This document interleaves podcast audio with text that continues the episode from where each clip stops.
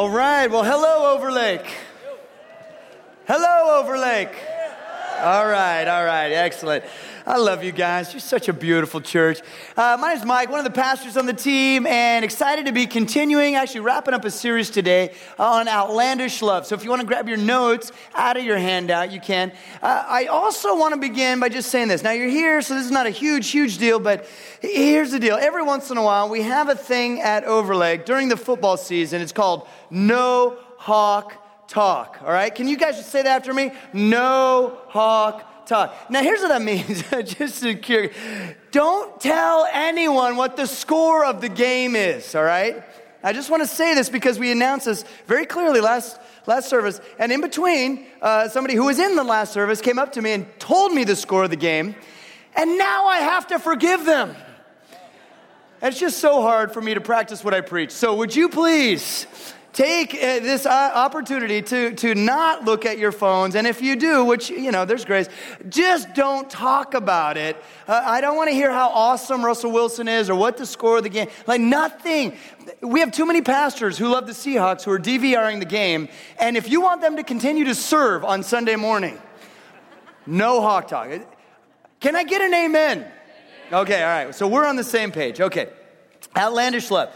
What, what we want to recognize is that there's a theme running throughout this entire series, and it's, and it's summed up by these words of Jesus. Okay, take a look at your notes.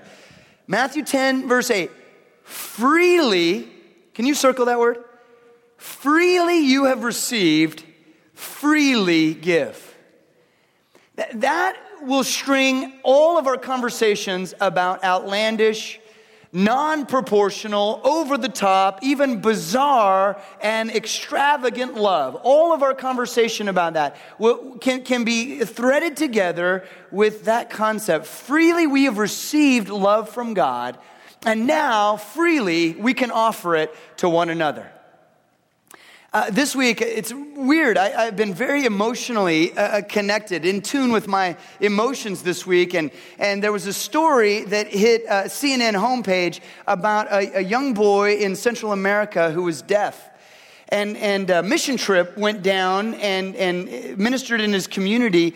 And a young woman, early 20s, uh, met this young boy and cared for him, and they struck up a friendship. And when she came home, she realized, you know, I think we could do something for this, for this young boy. And so she reached out to a missions organization uh, called Ray of Hope Ministries, and some doctors who were connected there said, Yeah, we'd love to help. And so they offered their time and expertise, and they flew this young boy up to Texas, and they operated on him.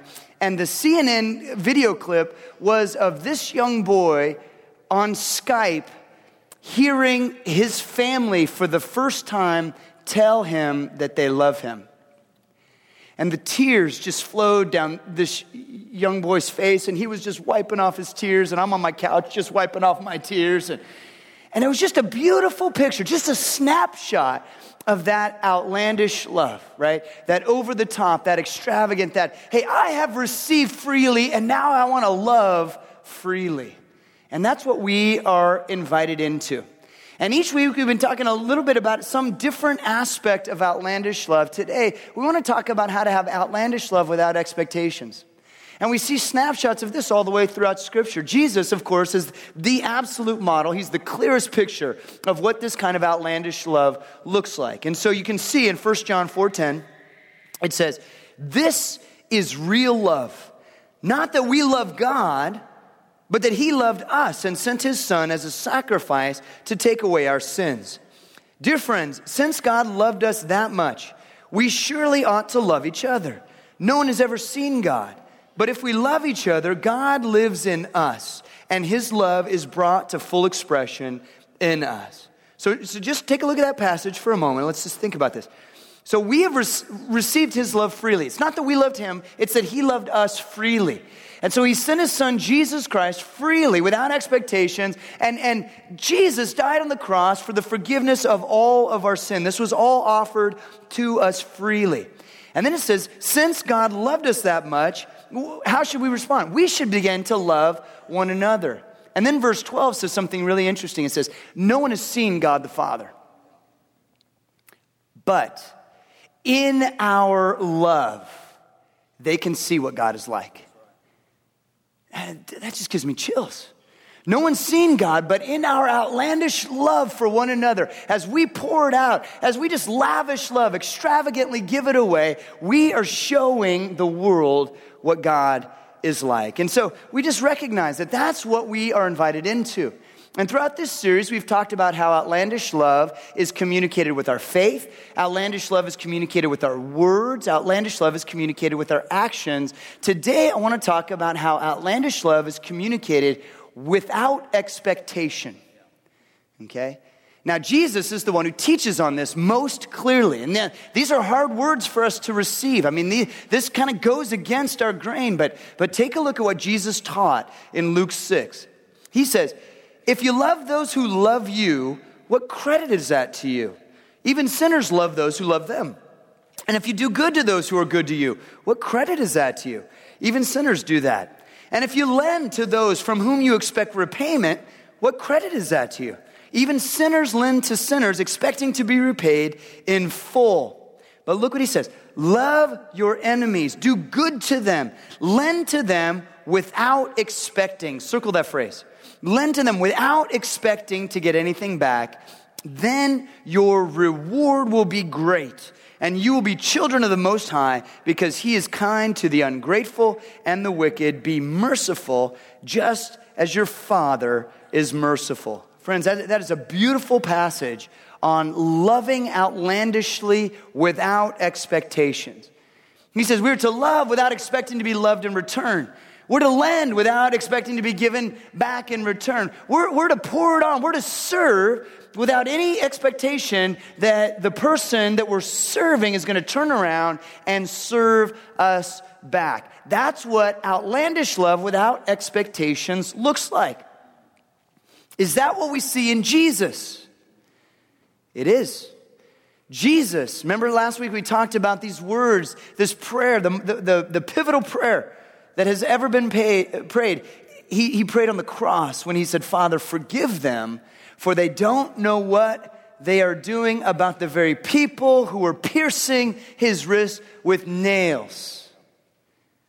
Jesus modeled this so, so clearly this idea of loving without expectation, just lavishing it on, just pouring it on, healing, right? And serving and, and feeding. And he did all of these things without expectation that it was going to come back to him. He did that because of who he was. He, he is love, and so he loves. And, and that's the love we're invited into.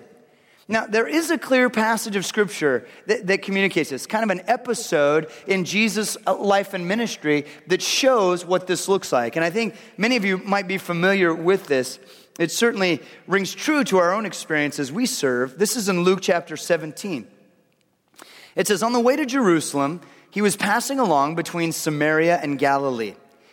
And as he entered a village, he was met by ten lepers who stood at a distance and lifted up their voices, saying, Jesus, Master, have mercy on us.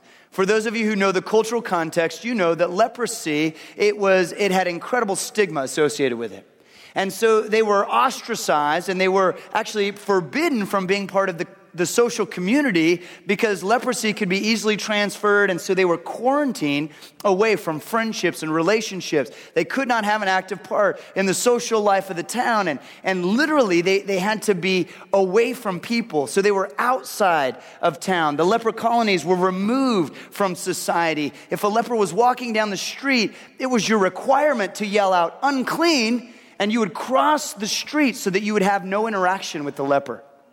It, it, absolutely, this, this, this crippling stigma that was associated with the disease. It wasn't bad enough to have the disease. No, now you are absolutely shunned from society, from relationships. And so notice that they're, they're respecting that rule.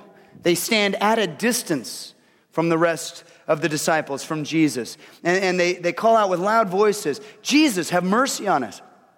When he saw them, he said to them, Go and show yourselves to the priests.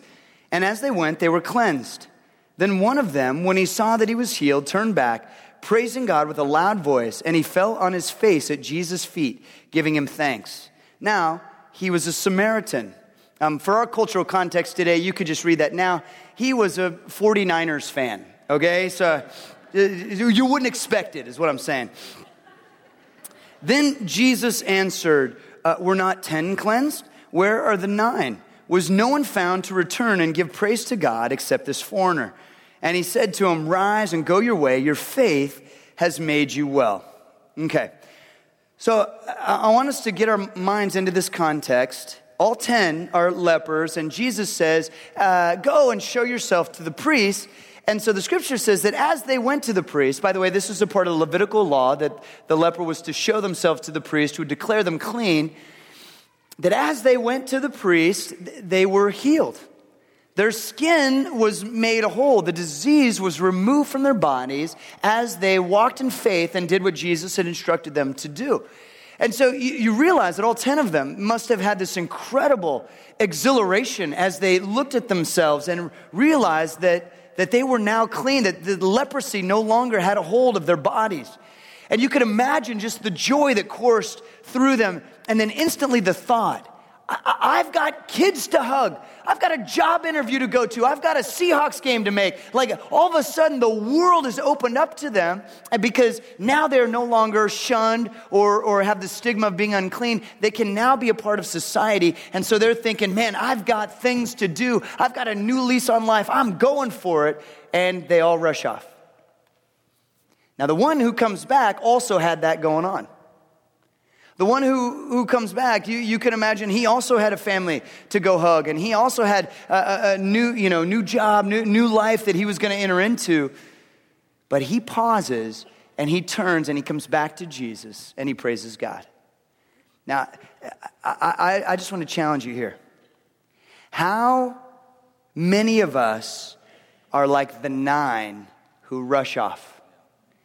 And how many of us are like the one who comes to Jesus and praises the Lord? Make it even more personal. How many blessings does God pour out on our life that go unthanked and even unnoticed? Now, if, if fill in the blanks, the first one's really, really simple. It's the challenge to be thankful uh, Overlake i want us to be absolutely thankful. I want us to be the family of god that is absolutely filled with gratitude that we are filled with joy. We constantly go back to jesus and just say thank you thank you thank you. It's one of the reasons why we gather together on sundays so that together as a group we can corporately sing our thanks and our praise to the lord. That, that we want to be like the one who is marked by his gratitude who comes back and says jesus thank you for healing me Thank you for moving in my life. Thank you for providing for me. Thank you for blessing my life. And I want to challenge you to go even further. It's not just a one day a week kind of a thing. I think Overlake, we should go after being like this at the beginning of every single day. That we should start our day with gratitude. I, uh, we call this thank therapy, which makes me sound like Sylvester the cat. Thank therapy. Uh, but we start with this idea of what can I be thankful for today? As I head into my life, as I face the challenges of my day, as I take a look at this road that I have, you know, set out for me in this next 24 hour period, what can I begin with gratitude? It will change everything about your life if you can get this. I'm preaching to myself. It'll change everything about the way I look at my challenges, the way I look at trials, the way I look at relationships, the way I look at my faith. Everything will change if we can get this idea of gratitude. When was the last time you just made a list? You know, it's kind of an old wives' saying where you would count your many blessings, name them one by one, but when's the last time you did that? When's the last time you just stood before the Lord and said, Jesus, I want to thank you for warm water showers and waffles and waking up an hour before my alarm so I could just laze around in bed for an hour? And that's just the W's on my list, you know? And you, you just have all of this gratitude before the Lord. Look what the scripture says here. The Lord is my strength and shield. I trust him with all my heart. He helps me and my heart is filled with joy. I burst out in songs of thanksgiving. Overlake, I want that to be the picture of who we are. I want us to be the one and not the nine. Some of you have been following Jesus for a long time, and some of you have been uh, serving him regularly as a part of your faith journey. And so I want you to think for a moment about this ratio, will you? Uh, 10 healed Nine go off on their own way, and one comes back to say thank you. For those of you who've been serving Jesus a long time, doesn't that ratio sound about right? Isn't that about what the norm is? You serve 10 and, and one pauses to send a kind email. Eh, you're, serving 10 kids in, a classroom, you know, uh, or children's ministry, and one parent pulls you aside and says thanks. Isn't that sort of, haven't we kind of come to, to recognize that that sort of how it happens? And again, we go back to Bible math. We've been doing that every week. Bible math, I've been giving you all kinds of formulas about how this looks. And, and you can see Bible math everywhere in the scripture, right? Jesus talks about a farmer sowing a seed, and 75% of the soil is going to be hard soil or rocky soil or weedy soil, but 25% is going to be a hundredfold soil, right? Bible math. Doesn't make sense, but somehow in God's economy it all works. Bible math is when Jesus says, Look, you got 99 sheep. And the shepherd, or you got 100 sheep, and, you, and, and one of them, you know, the postmodern adventure lamb, wanders off, and you leave the 99 and you follow after the one, and that's somehow, that's God math. It makes sense. And the equation that I want to give you today is from the story about the lepers. There are 10 lepers healed Nine of them, new lease on life, and they rush off into their new and busy and wonderful healed existence. And that equals enough for you and I. It's enough for us. Because we recognize that we, we didn't go into it for the thanks in the first place. Now, Overlake, I, I, I just want you to, to oh, stick with me for a moment here. Today, if you've children in the children's ministry, you got students in our student ministry. Today, if you jump on the shuttle bus and they take you to your car, today, I would love for you to go over the top in gratitude for their service. Can you do that? They don't know it's coming. But today, I, would love for you to shake everybody's hand who's serving today, that you'd give everyone a hug today, reach in your wallet, here's 50 bucks, you know, like whatever it takes, right? You just pour out gratitude on them and they won't know what hit them. But, friends, I want this to be the kind of church that we are. Okay? I want us to be, to be filled with gratitude. But by the same token, I want us to be healthy in the reasons we serve. And you need to realize that we don't go into ministry because we're, we're anticipating the pats on the back.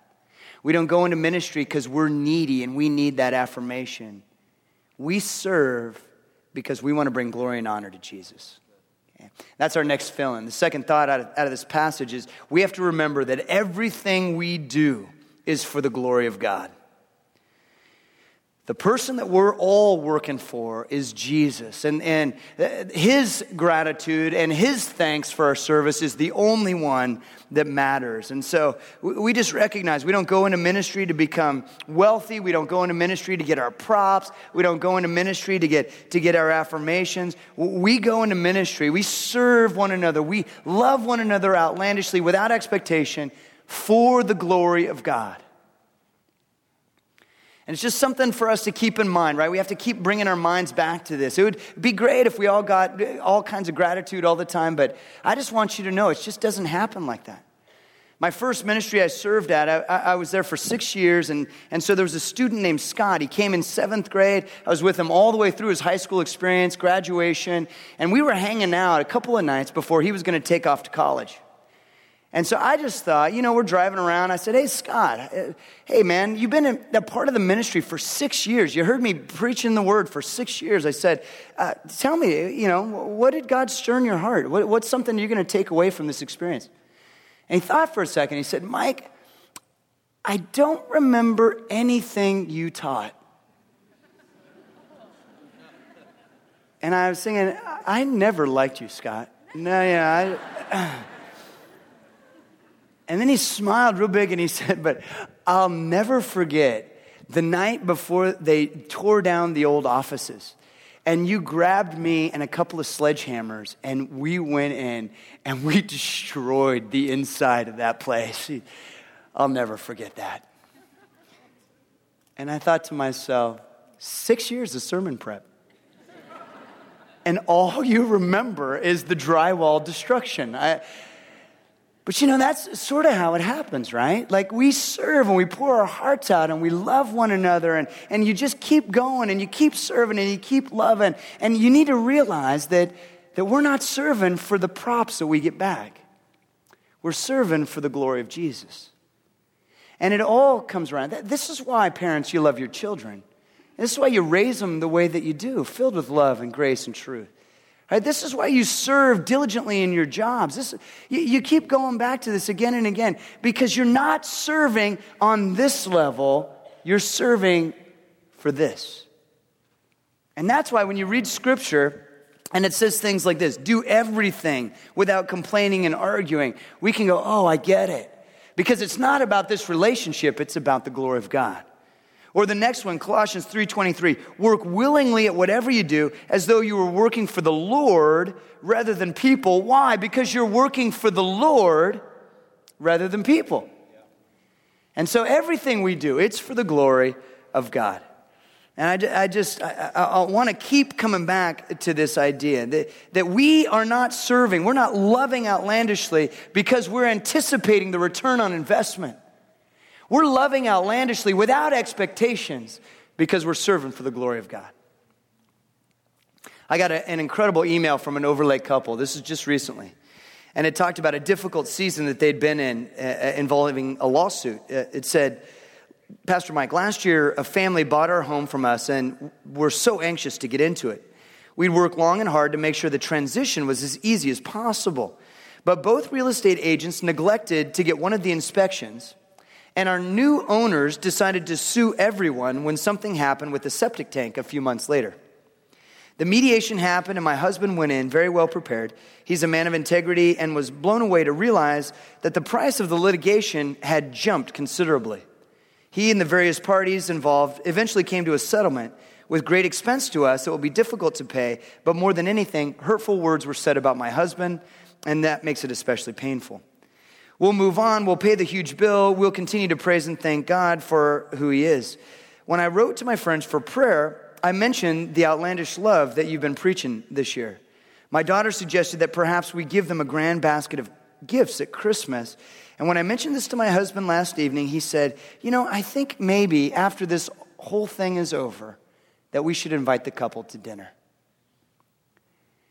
And I just want you to see a picture of what it looks like to love, even when somebody's demanding a pound of flesh from you, that you choose to love.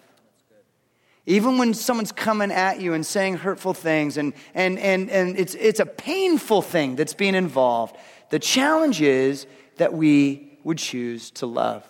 That we would choose to love without expectation, that we would choose to be thankful like the one, not the nine that we would choose to remember that everything we do is for the glory of God. And the last thing, if you're filling in the notes, is, is just this. Just remember, your thoughtfulness matters. It matters a great deal. Your thoughtfulness and your carefulness and your cheerfulness. Right? Proverbs 15 15 says, The cheerful heart has a continual feast. And so I want you to understand that as you're thoughtful, as you're gracious, and as you're cheerful, you reap the benefits as well as the people that you're serving right? The cheerful heart has a continual feast, and many of us are choosing to feast. And some of us are starving to death. And so I would just encourage us, right? Choose to feast, choose to be thoughtful and cheerful. This week, uh, one of the headlines that I read was this Canceled wedding turns into a banquet for the homeless. This was just this week. Uh, William and Carol Fowler were prepared to lose their deposits because their daughter had called off the wedding 40 days before the event. But they had already paid for the venue and the food and the entertainment, and so they were going to lose all sorts of money. And so the dad, before canceling, had this idea what if we reach out to the local homeless shelter? And we ask them to bring in, uh, you know, exactly this, the right number of folks for this banquet. And so they did. They, they, they bust in 200 folks. And they were having coconut shrimp and salmon. The kids were having chicken nuggets. It was the, the, the best of entertainment. It, it's just an incredible banquet. And the person from the homeless shelter said this They said, It is a very creme de la creme wedding venue. So to say that you're going to host 200 homeless individuals, well, it sounded like a prank call. And I want to tell you, it sounds like outlandish love. That's exactly the kind of love that we want to go after. And Overlake, I love that's who you are. I love that you're responding to this challenge. We've got an opportunity to house an incredible ministry. And uh, I, have seen this ministry in action at Bellevue Presbyterian. Pastor Scott Dudley is a good friend of mine. And they have at their campus, they have a ministry called Eastside Academy. It is an alternate education program for those students in high school who are not able to make it in um, just the normal venue that high school offers. Oftentimes, these students are coming from really difficult living situations. And Overlake, we get an opportunity to house a campus here on our site.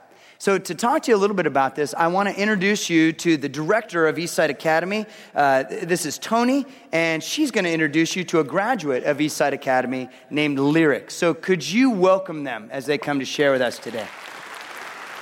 Hi, you guys.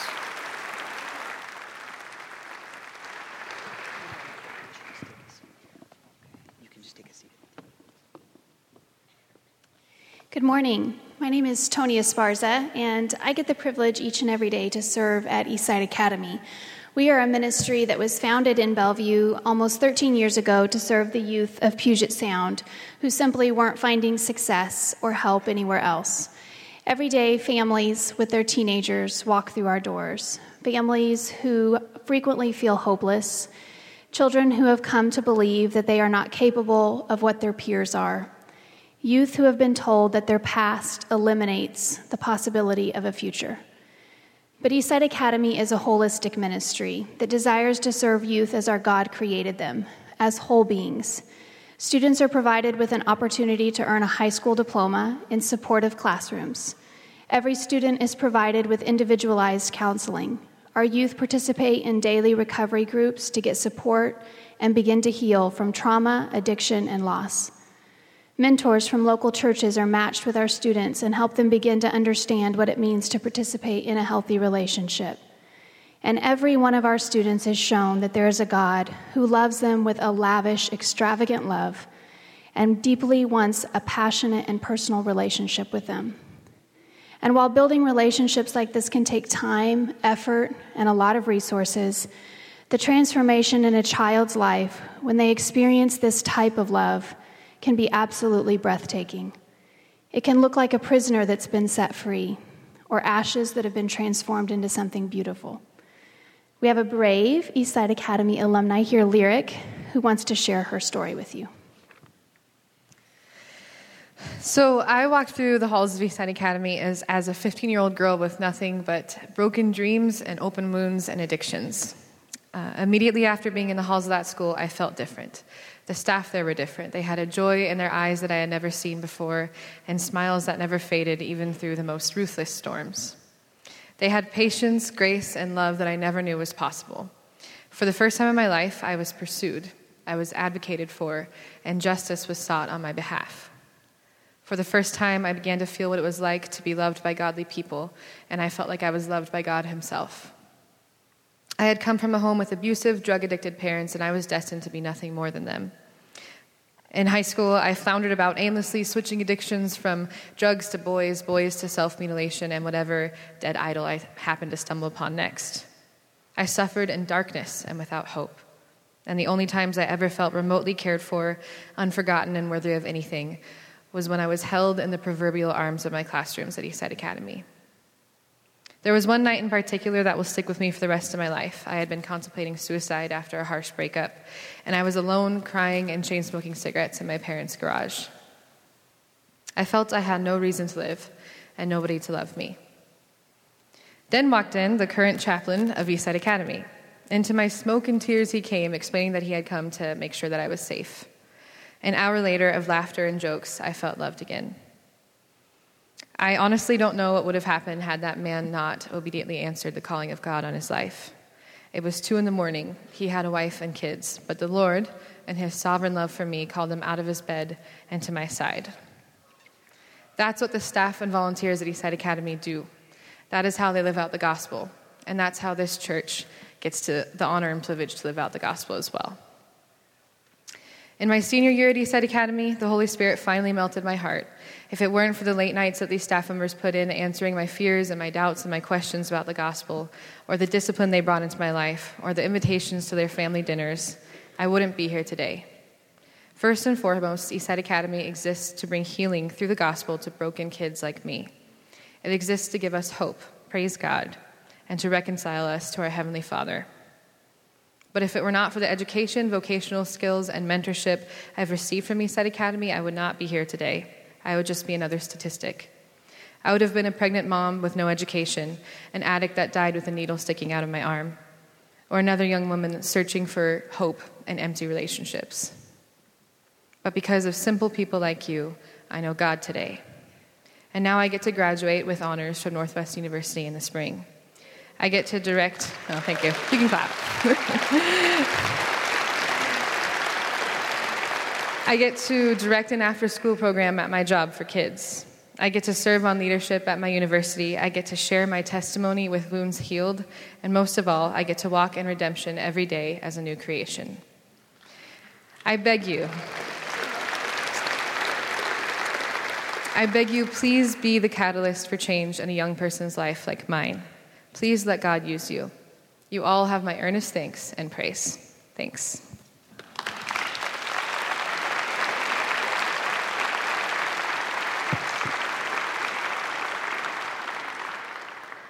We serve an amazingly powerful God who is in the business of redeeming lives.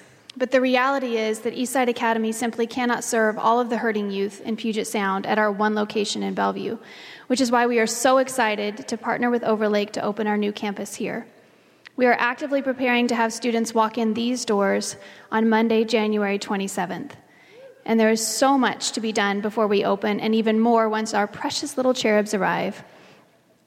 One of my favorite quotes of all time says Life shouldn't be a journey to the grave with the intention of arriving safely in a pretty, well preserved body, but rather to skid in broadside, thoroughly used up, totally worn out, and loudly shouting, Wow, what a ride! Thank you, Jesus. If you want to join us on this journey to show our students extravagant love, that they are precious creations of a living God, then we want you to come alongside us, and we need everything you are willing to give. Thank you so much for partnering with us, Overlake.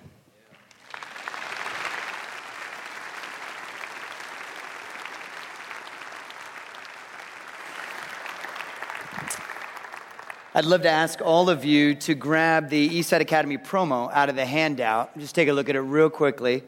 Uh, you'll see a couple of different ways to participate with this uh, new endeavor. The first, uh, we've got an annual dinner live auction coming up. Second, commit to being a part of our prayer team. As we launch, we definitely want to build a foundation of prayer. And so we'd love to enlist your help in that. The third says serve as a mentor. Um, one of the reasons why this program has an incredible amount of success is because there are so many people that are pouring into the life of each student. And so we would love to invite you to be a part of that. The last one says help on a work crew as we get the campus prepared for the fall. And to that end, what I'd love to invite you to do is after this service, I want to invite you to go to the campus location. It's immediately behind us here on the east side of our campus. We're calling it the East Side Suite. you get it? Uh, east side. And, and we're converting that into an area where the campus will uh, uh, house the students and, and uh, where the school will take place. So I want to invite you to go. Pastor Dan, Pastor Josh, Tony, and Lyric will be there. They want to walk you through where the, you know, it all will take place and what our uh, uh, needs will continue to be. So please take this, put it on your fridge, uh, keep these uh, guys and, and this endeavor in mind because this is a very, very exciting ministry and an opportunity for us to live what we're saying, that, that this allows us to love outlandishly without expectations. Last service, an interesting thing happened right here. Like right at this moment, um, and, and it really, I, I can't think that it's ever happened before. But a gal stood up right in the middle of the service and, and she just asked a question. And you could tell that it was born out of pain. And the question was Pastor Mike, what happens when you love somebody and you just keep loving them? and they don't respond to your love? Do you just keep pouring out love and you, do you just keep trying? I mean, when is enough enough? Now, I, I could tell that the question was born out of intense pain.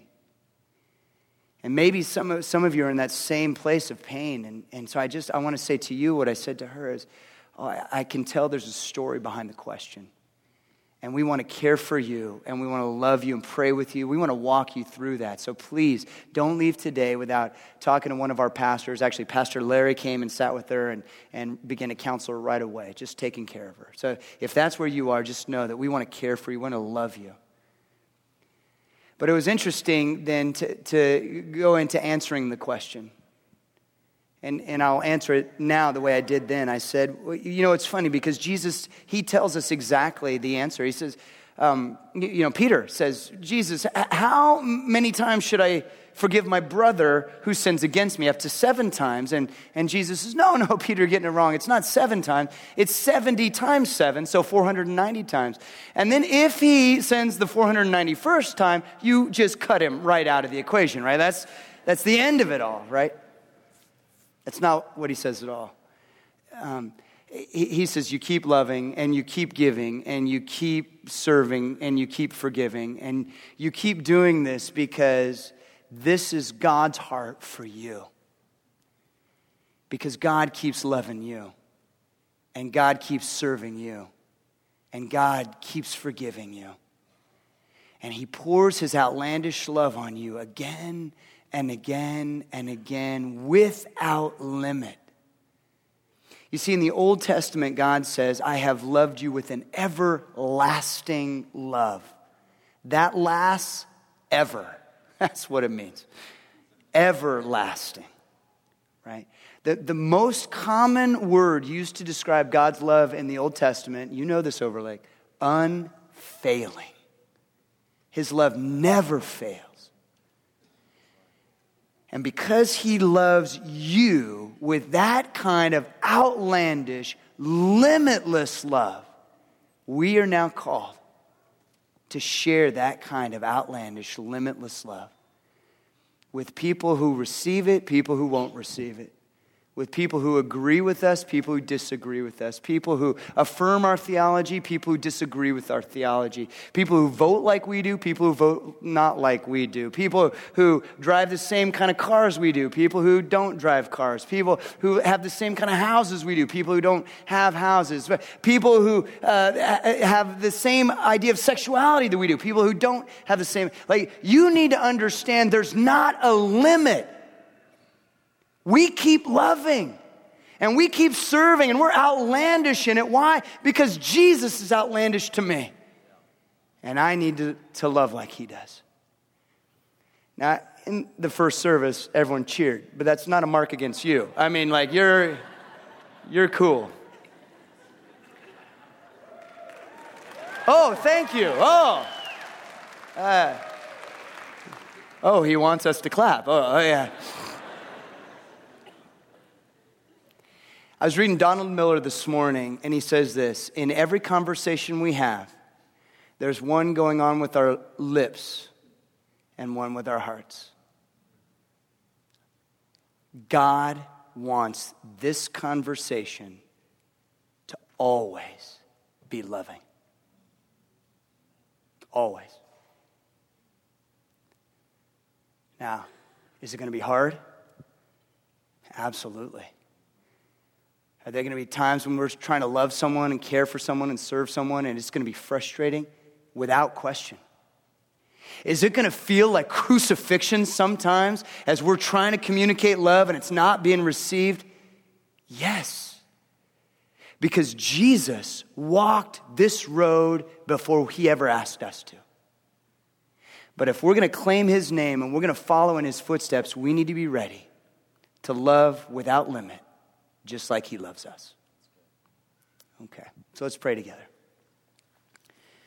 And Lord, we just begin by saying, we can't, we're afraid, we know we don't have it in us. There's just no way on our own strength we can live. Even this challenge sounds exhausting. But rather than give it up, Lord Jesus, we invite your help. And we ask that you'd fill us right now with your Holy Spirit, that you would remind us that we are not in this on our own. We are not left alone. We're not required to use our own strength or our own power or our own cleverness, uh, our own intelligence. That, Holy Spirit, you come and you pick us up and you carry us forward so that we might love the way that you have loved us. We declare that you have freely loved us, Jesus. We are so thankful. We want to be a thankful people for your love poured outlandishly on us. And now, Lord Jesus, we ask you for the courage to love others in that same way.